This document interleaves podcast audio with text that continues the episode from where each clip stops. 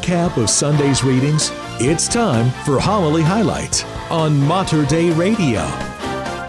And today's homily highlight is from the wonderful Father Mark Bentz, pastor at St. Alice Catholic Church in Springfield.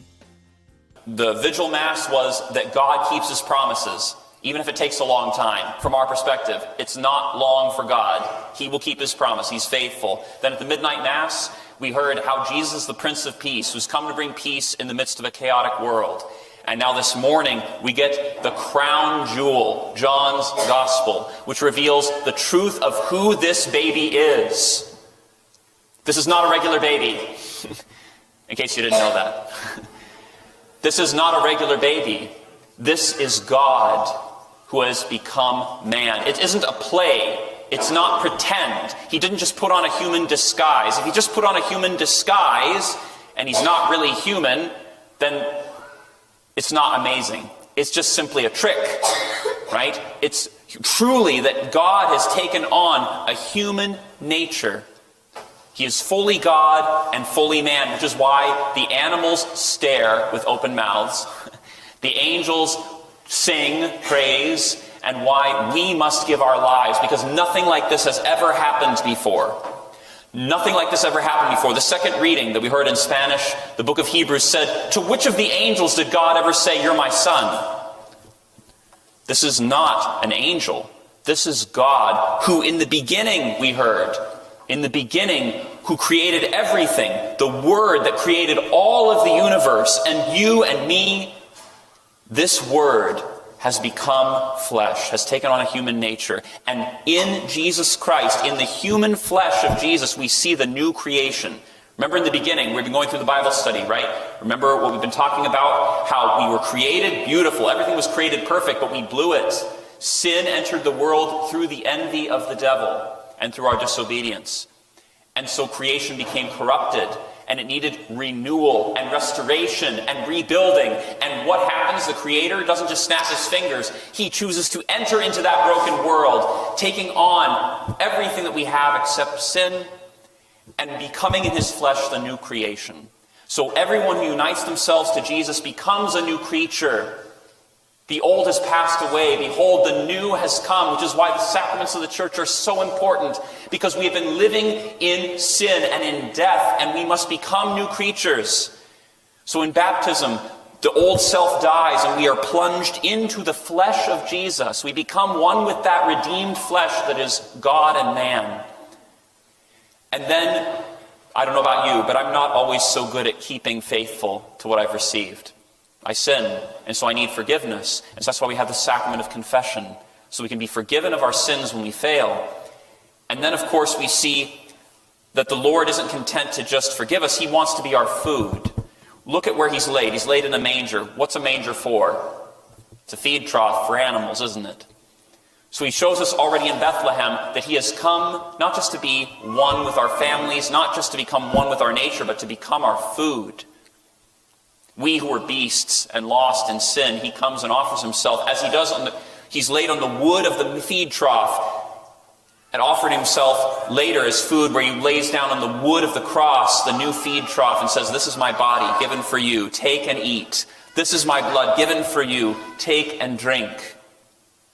And so, by eating of the redeemed flesh of Jesus, the risen, glorified flesh of Jesus in the Eucharist, we receive divine life and we become divinized we become one with God.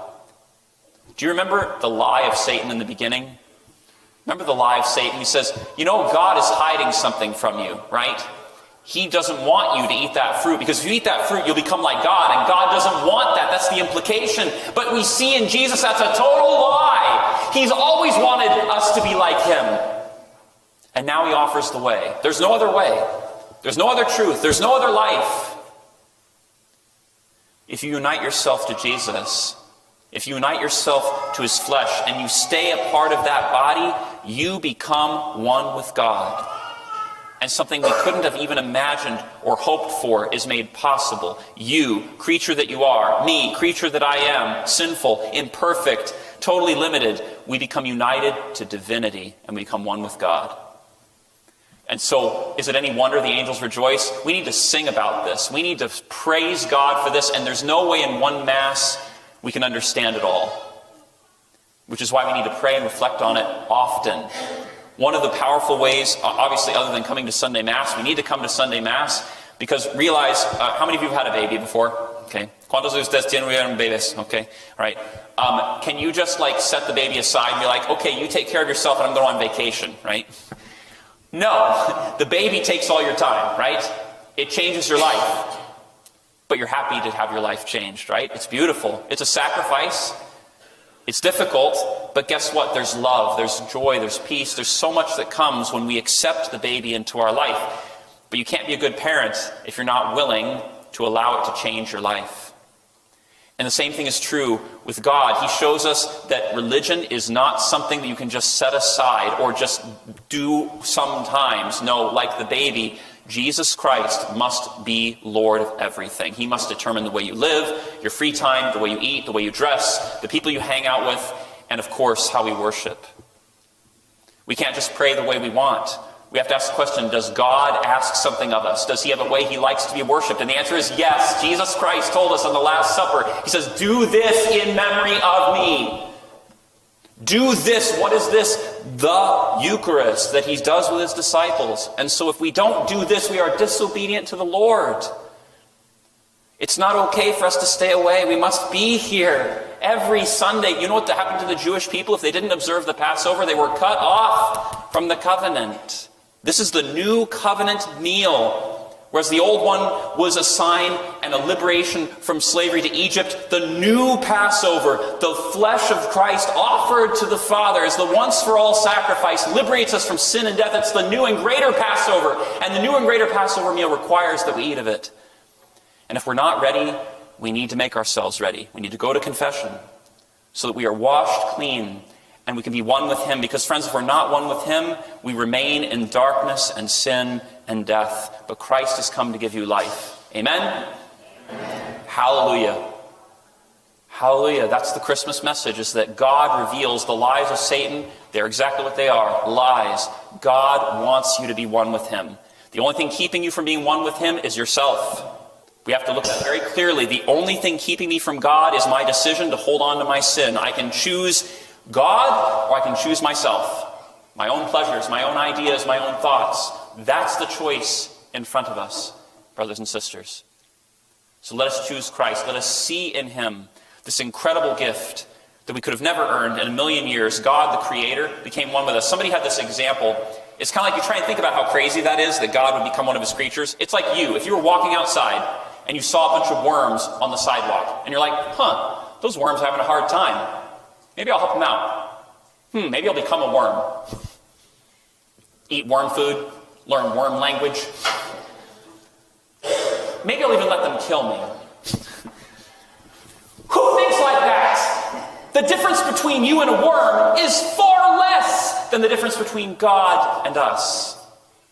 And yet God chose to become a worm, chose to become one of you and me, to show us the depth of his love. If you think God isn't serious about you, if you think God doesn't love you, look at Jesus and see the love of the Father. As John's Gospel said, the only begotten Son, no one has seen the Father, but the only begotten Son has made him known, has revealed him to the world.